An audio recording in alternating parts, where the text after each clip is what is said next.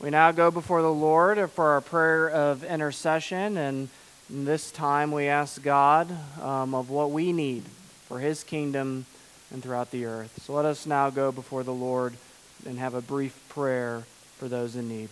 Pray with me. Our Heavenly Father, we do thank you for today. We thank you that you would invite us into your heavenly courts by way of your Holy Spirit.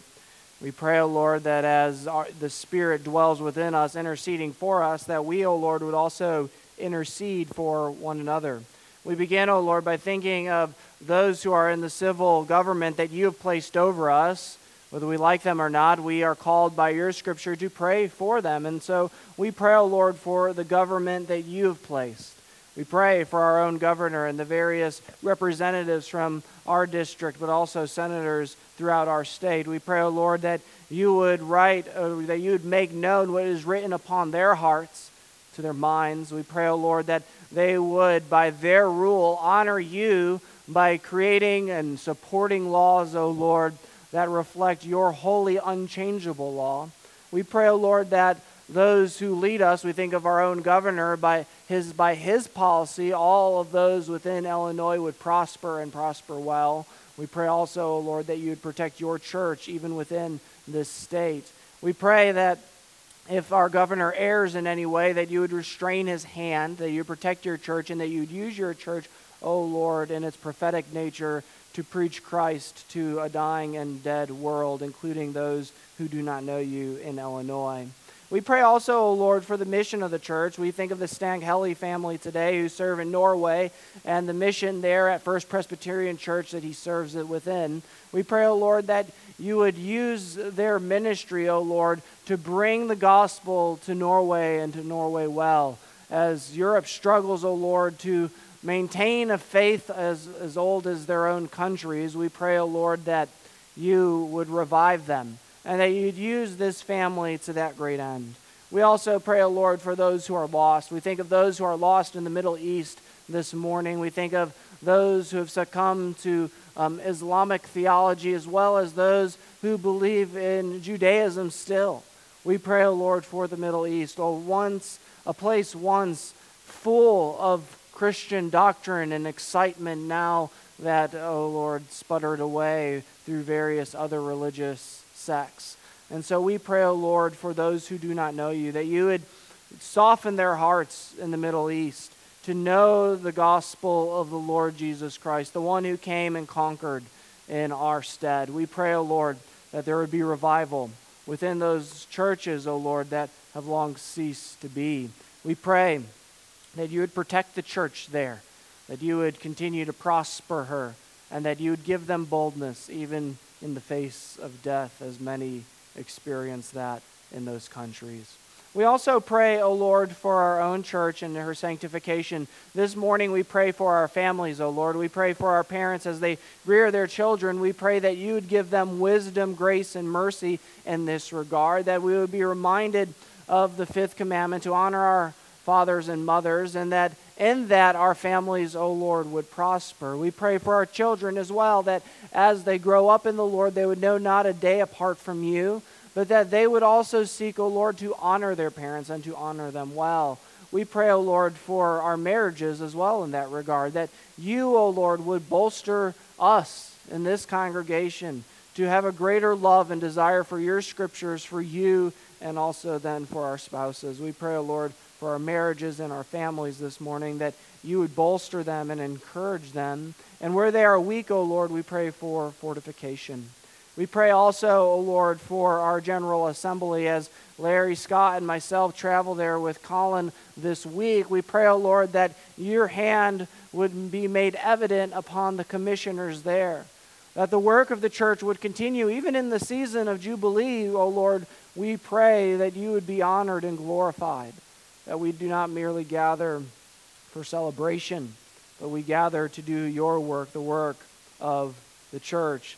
As many events over the past six months will weigh upon our hearts and minds, whether that be shooting or the death of various ministers, we pray, O Lord, that even in our sorrow and somberness, we would honor you, that we would be strong in our convictions of confessional fidelity to your scriptures, and that we would have a week of unity within them. We also pray, O Lord, for Joanne Ostendorf as she continues to heal, as she meets with the doctor tomorrow for further healing. We pray, O Lord, that you'd give that doctor wisdom. We do thank you, O Lord, that the infection seems to be, uh, seems to remain absent. But we pray, O Lord, for your encouragement upon the Ostendorf clan and family. We pray that you'd give Joanne hope and peace and strength, no matter the result or how O Lord, to continue this process. But we pray, O Lord, for your bolstering, bolstering. We pray, O Lord, for your encouragement. And we pray that even now you present yourself as with the Ostendorfs as they continue uh, this healing process. O Lord, you know the various ailments within our congregation, whether they are quiet or out loud. We pray, O Lord, that you're with all of us as we seek to draw ourselves to your kingdom or your, uh, to your throne as we worship you this morning. By your Spirit, O oh Lord, we thank you for that great privilege. It's in Christ's name we pray. Amen. I invite you then now to turn with me to the Gospel of Luke, the Gospel of Luke.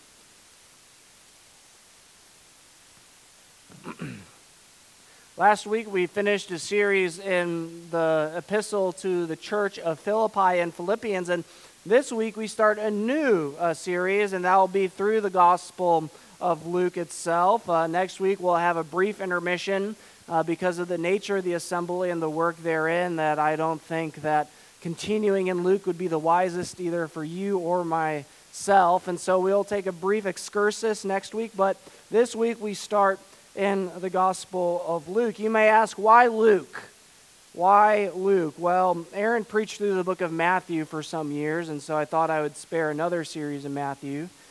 And then Pastor Jim preached through John, and so I thought I would spare you John being the most eminent on your minds, and so that leaves me with Mr. Mark and Dr. Luke. I had grown weary of preaching through short books as an assistant minister in Tuscumbia, and so I almost by nature chose Mark because I was used to preaching First Peter and First Timothy and Hosea and all those short books. But I decided to be bold, and so we are going with the longest book of the New Testament, Dr. Luke. I think it is fitting, though. It is a fitting passage as our church even now seeks renewal. We have a, a new minister, a new ministry, and it is good to renew ourselves within the gospel then of the Lord Jesus Christ. And what better gospel than the most thorough gospel? Of the Lord Jesus Christ. This is a thorough fitting book for us here today. It is time for us to renew our covenant, and we'll so do for the next couple of years, perhaps, in the Gospel of Luke. But Luke is a unique book. It is a unique book for us. It is a book in the New Testament that has a sequel. Luke, being the longest book of the New Testament, has a sequel that is the second longest book of the New Testament in the book of Acts. Luke's contribution to the New Testament is then unrivaled. The two longest books are attributed to him. You might have been in error if you'd have thought Paul has written the most in the New Testament. It was actually Dr. Luke. Dr. Luke wrote about one third of our New Testament within his two books, but it is also a gospel unique in its parables. Many of your favorite parables are found uniquely in Luke alone the Good Samaritan, the prodigal son, the rich man and Lazarus, the Pharisee and the publican. You love these parables, and they are only found in Luke. Luke is a unique gospel, it is a thorough gospel as well. You know, as you read through Luke, it is written so much differently than any other gospel. Luke and Acts have a very close relation in that as you end Luke, Acts is right around the corner most naturally. As I was thinking about the relationship between Luke's and Acts this morning, is it one book, two book? It kind of reminds me more than of the Lord of the Rings series. As you've read those books or watched those movies, there's one overarching uh, storyline. The great job of Frodo is to bring that ring and cast it into the mountain fire. And if you'd be disappointed at the end of the first book, The Fellowship of the Ring, if you thought that the ring would be cast in that book into that fire. It would take two more books before that event would finally happen. It is one storyline. In the same manner, Luke and Acts are one storyline. I wouldn't be surprised that in our horizon somewhere, then, We might take up the book of Acts. I'm just thinking theoretically because of how close they are together. Luke is a foundation of the faith, and it is my hope then that as we study the Gospel of Luke together over the next couple of years, that we will see it as our own foundation for the faith, a time for renewal, a time as we study together, we will see the great work verified by this great doctor. Well, then, stand with me as we hear from the prologue of this great historian. Luke chapter 1, picking up in verse 1. Inasmuch as many have undertaken to compile a narrative of things that have been accomplished among us, just as those from the beginning were eyewitnesses and ministers of the word have delivered them to us, it seems good to me also, having followed all these things closely for some time past, to write an orderly account for you most excellent Theophilus, that you may have certainty concerning the things you have been taught. The grass withers and the flower fades, but the word of our Lord stands forever. You may be seated. Some doctors are more gifted than other doctors. I probably don't have to tell you that. You have had likely a plethora of doctors in your life, and some of them are better than others. When we moved to Illinois a few months ago, actually, one of the most difficult pills for us to swallow was giving up our doctor. That might seem odd to you, but I've not had many good experiences with doctors, and the one we had in Tuscumbia was a true Renaissance man, a truly gifted doctor. Yes, he was a member of our church. We had a doctor's church, doctors and lawyers. You have an engineer's church, so it's a little different. So this guy was certainly a member of our church, but Dr. Parker loved education. He was a man that read profusely. As he continued in his trade, he would keep up with all the most recent medical journals. He would go to the conferences and not use them as mere vacation, but actually take time to perfect his craft. He was a man that worked tire- tirelessly for the people under him. He would care even for the nurses that he had on staff in his own practice. He was a successful man. Everyone in our church, I think, wanted the opinion of Dr. Parker because he was a gifted doctor. But he was a doctor with a good bedside manner as well. Whenever we were in need, whether I had rashes all over my body or our child had a stomach bug or ear infection, when we texted him our random pictures, he has the most interesting pictures of our family he would reply quickly and he would say, Meet me at my doctor's office. Whether he was open or not, his door was open for us. He was a great doctor, but he was more than a doctor. He was also a deacon and a theologian within our church. He's likely a future elder, and his name has been put up a few times and he himself withdrawn. His theological library rivaled my own. In his nice doctor's home, he would take me to his study, and around all of the walls were bookcases, towering with the books that I own and would even desire to own. He was a man that read profusely. He was a man that knew his Reformed theology, so much so he was the one that would oversee us in my own Sunday school to make sure that we were maintaining good theology as I taught or others. He was a man that supported the ministry, my ministry. I, he encouraged us often. And even today, from Alabama, as we traveled down to Memphis to watch the assembly and to participate, he from his office will have it streaming all week long. He'll want to see all the debates, he'll want to know all the news, he'll be praying for the church. He was a skilled doctor, but he was more than a doctor. He was my friend. I obviously miss his friendship, but he was an extraordinary practitioner, both in the medical field as well as in the church. That's the kind of doctor we have in Dr. Luke. An even greater doctor, if Parker will forgive me, than even himself. Dr. Luke is an extraordinary man. He is a practitioner by medicine by day and a historian and theologian by night, a man who would use his historical expertise in order to cure doubt with certainty through the work that he has written.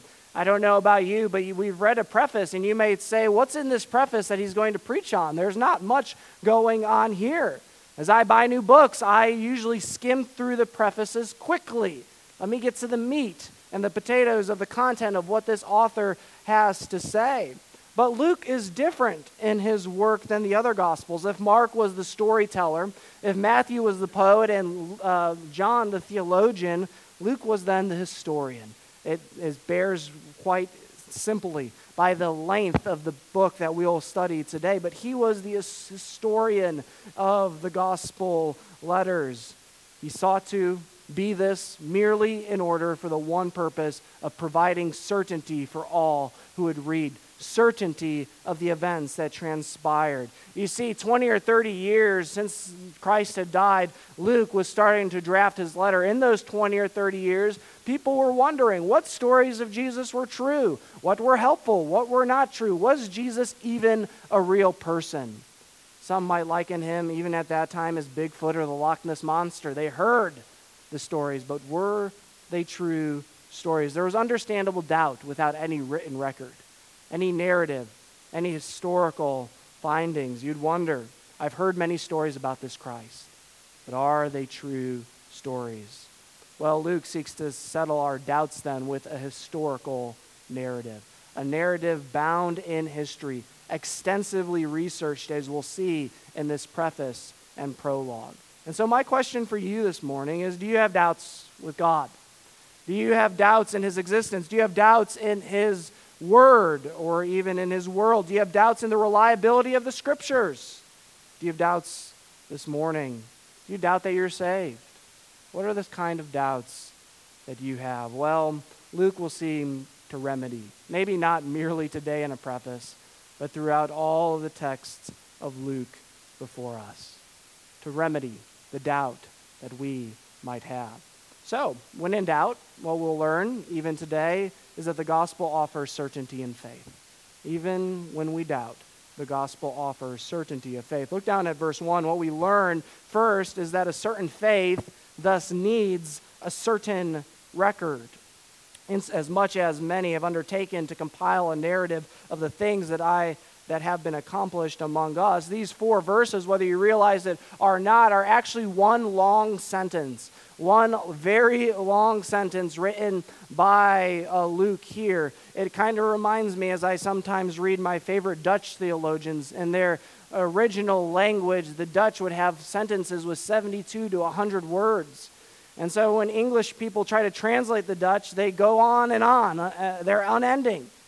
One sentence starts on one page and finishes on another, and you, you wonder where you started and ended. That's kind of like this first verse here. It takes up about half of the page of my Bible. It is a long preparatory verse. It it's meant to give us a historical record.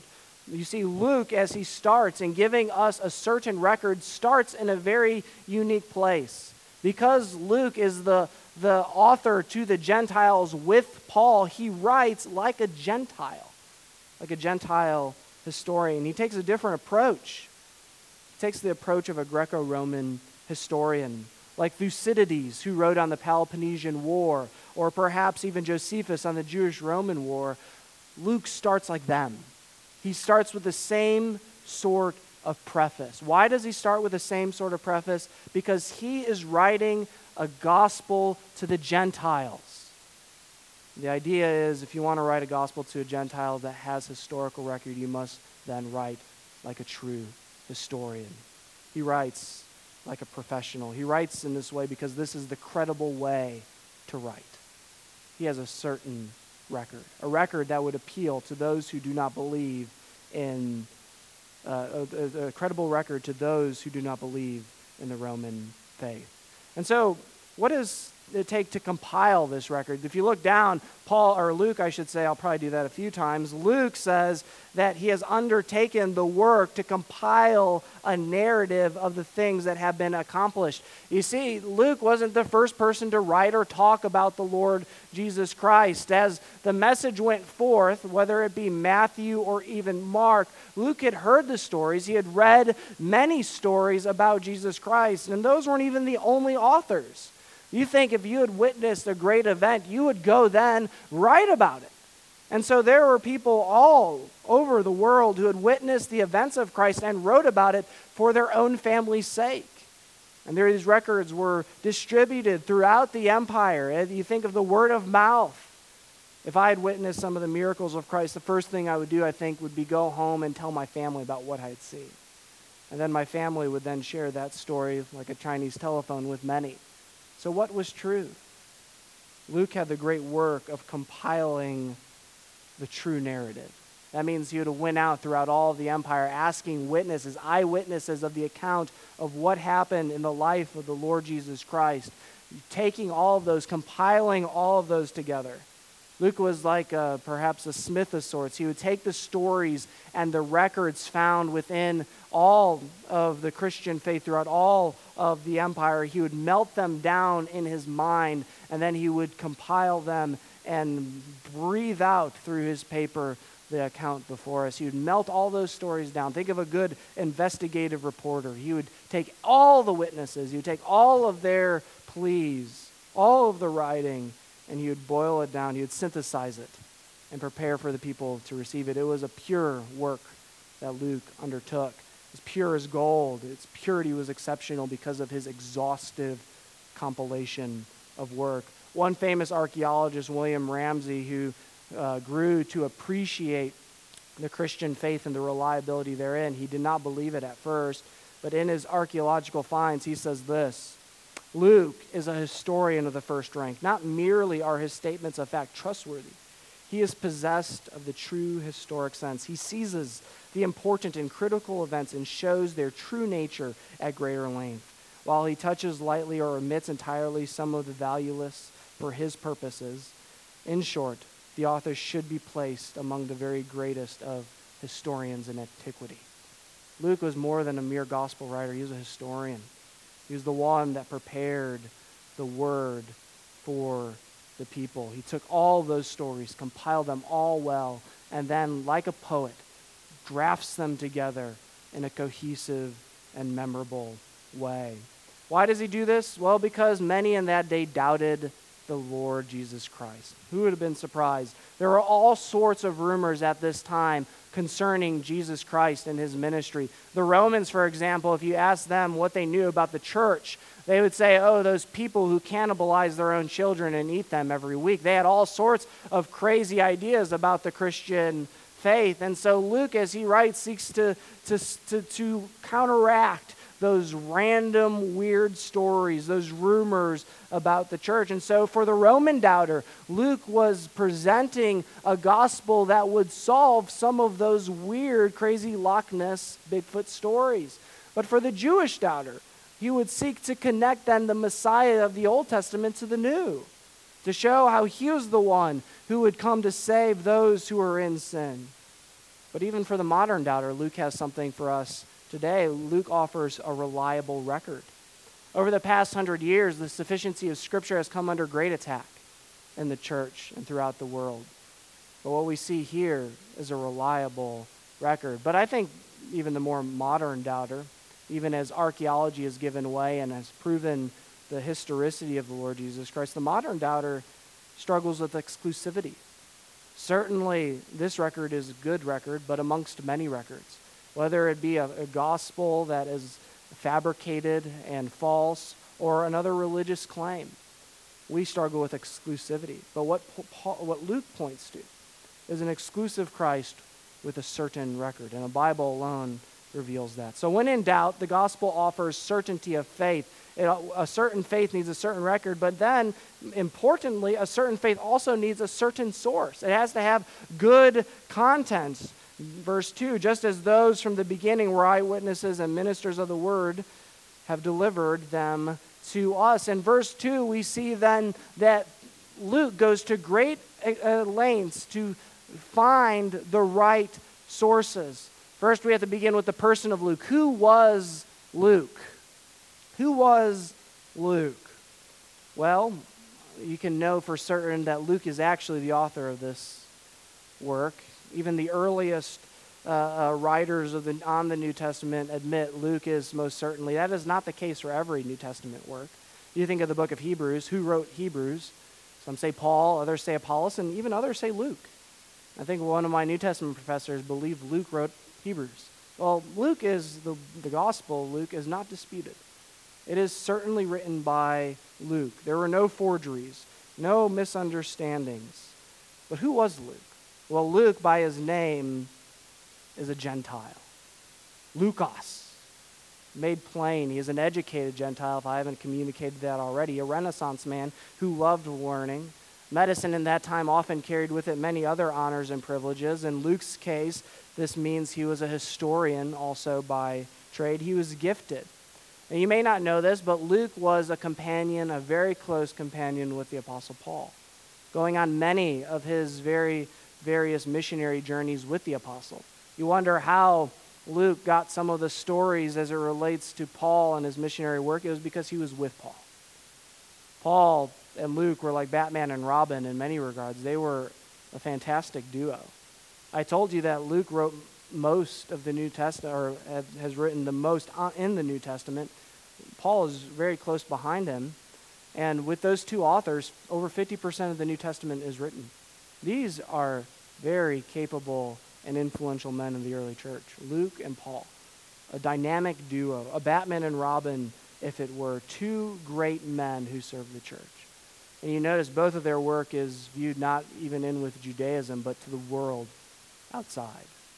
Luke and Paul, a great Gentile. Paul says this of the physician, Luke, the beloved physician. Paul loved Luke, and Luke loved Paul, and they did great work together. And part of that work was research. If you look at verse 2, the eyewitnesses and the ministers are the source of Luke's writing. Where did Paul get all these stories? Were they just random people who had heard something, who had heard something? No, Luke had two main criteria for who he interviewed those who witnessed Christ and those who were ministers of Christ. Sometimes when we think of the gospel and the New Testament, we get so focused on the apostles that we forget that Jesus actually had other followers, hundreds of followers.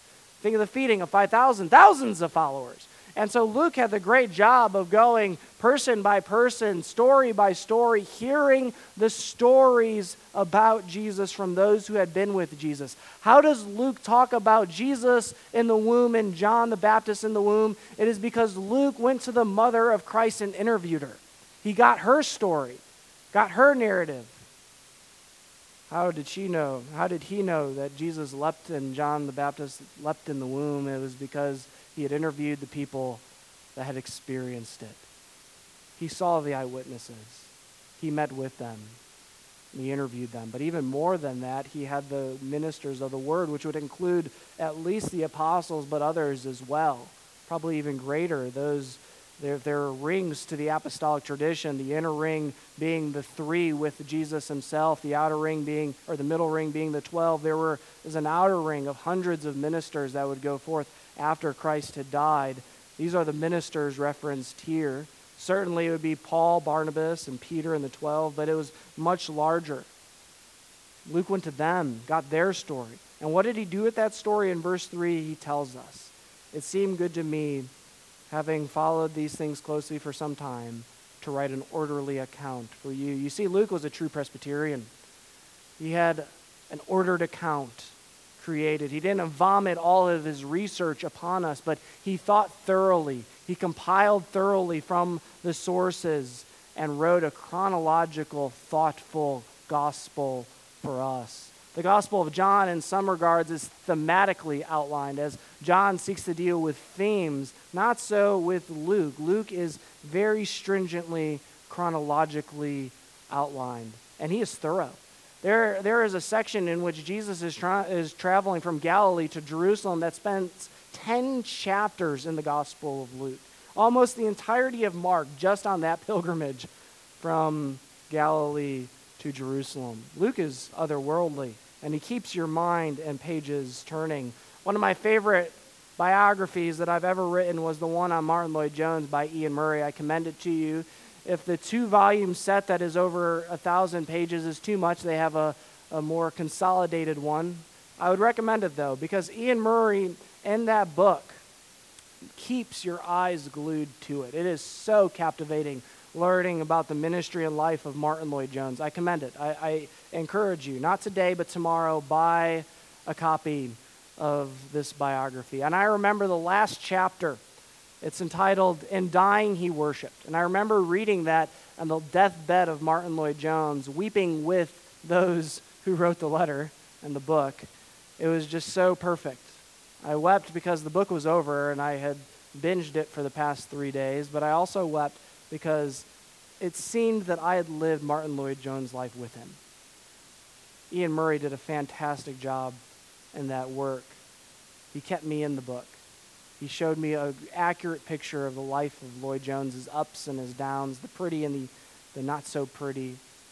I remember weeping because of how engaging the author was. Luke is that same type of historian as Iain Murray, one that wants to engage you thoroughly with an orderly account. Though Luke is not an apostle, he grounded all of his work in that tradition of the apostles. When I was in college and seminary, some sources were better than other sources. I heard friends sometimes referencing Wikipedia and such, and I'm assured now that Wikipedia has gone its way of AI. We will hear people writing and using AI as their own research. Some sources, though, are better than other sources. Some of my favorite researching works in seminary on the Sabbath and well as the Lord's Supper were the writings that I had the most time to invest in. Whenever I had the time to invest deeply into a work, I would get all the sources, all the sources I could muster from Reformed Seminary's library. I'd gather them in front of me. And there was a vindicating moment in my research that as I read another thorough commentary on the Sabbath or on the Lord's Supper, when you started to see one source reference another source and you knew quite intimately what he was referencing, you had come to the horizon. You have done your work. You know what the Sabbath is all about. You know what the Lord's Supper is all about. You know it so well that you know the sources that are referenced by the source you are reading. A thorough collection of sources.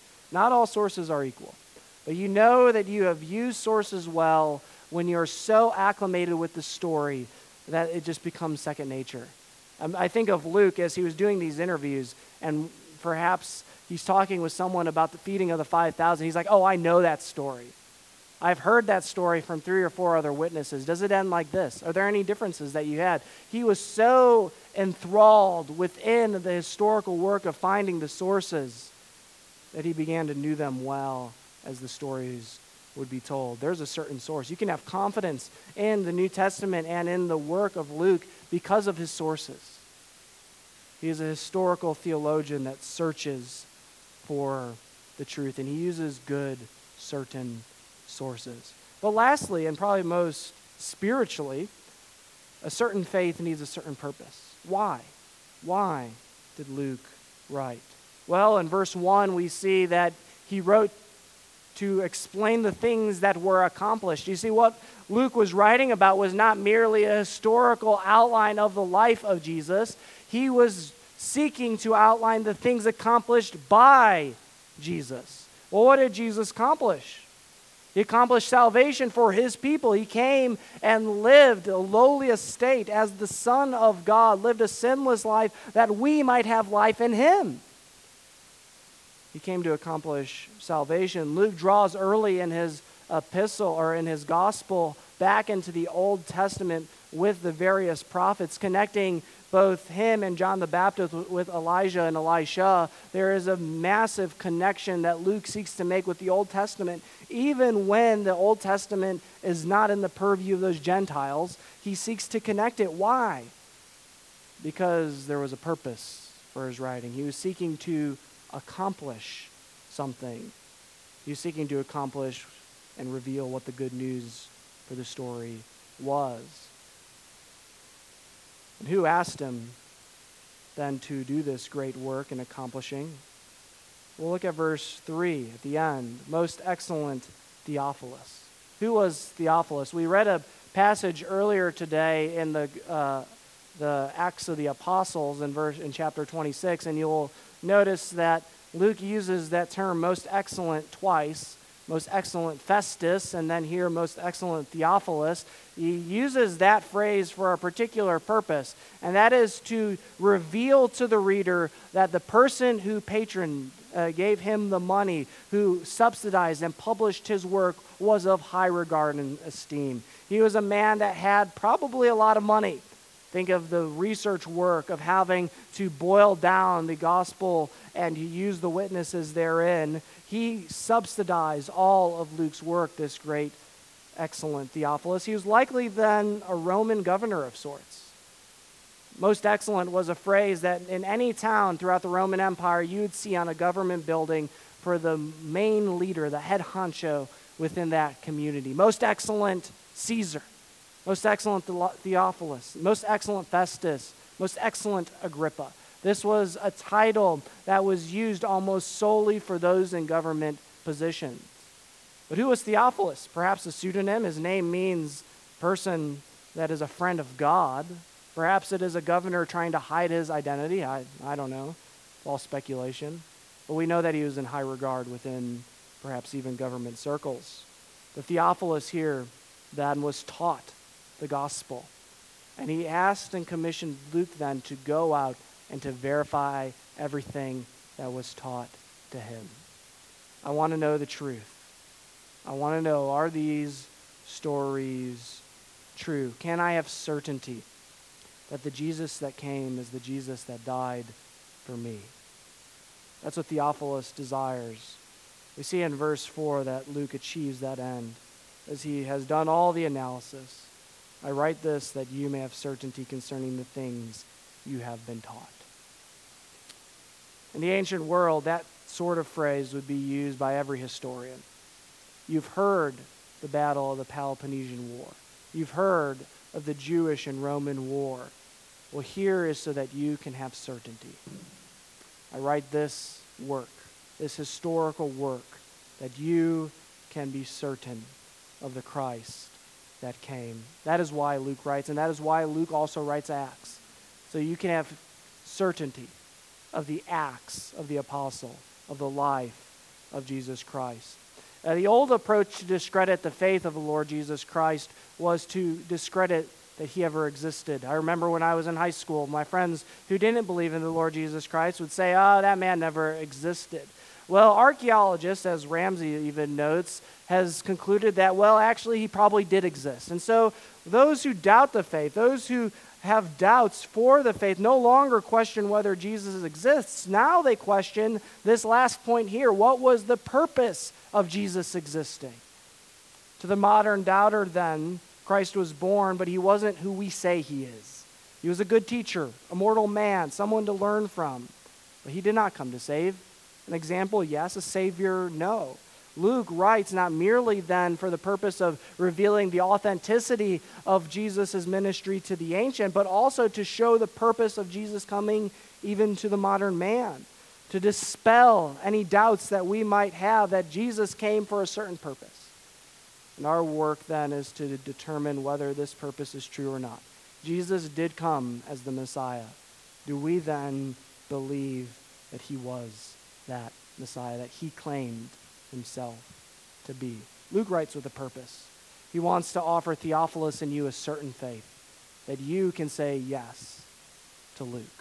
He is the one that came to die for me. He is that Old Testament Messiah promised in the prophets, realized in the Christ. He's the Christ of the prophets. He is the purpose for Luke's writing. He's the purpose of providing what Christ has accomplished in our lives. When in doubt, the gospel offers then a certain faith. It offers a certain record, a certain source, and a certain purpose. Dr. Luke points us then to a greater physician. He points beyond himself to the one who is the Jesus Christ, the one who died for his people and calls them to himself. Behind this great gospel, then, is a greater Christ a Christ that would come in a lowly manger, who would then live a perfect life, offering all sorts of miracles to show that he was the one that was promised, to validate his ministry, who would die, then raise and be ascended, who would commission the apostles to go to the ends of the earth, doing miraculous works to show that they were of the same thread and cloth of Christ himself. Luke offers us a certain gospel with a certain Christ to offer us a certain faith.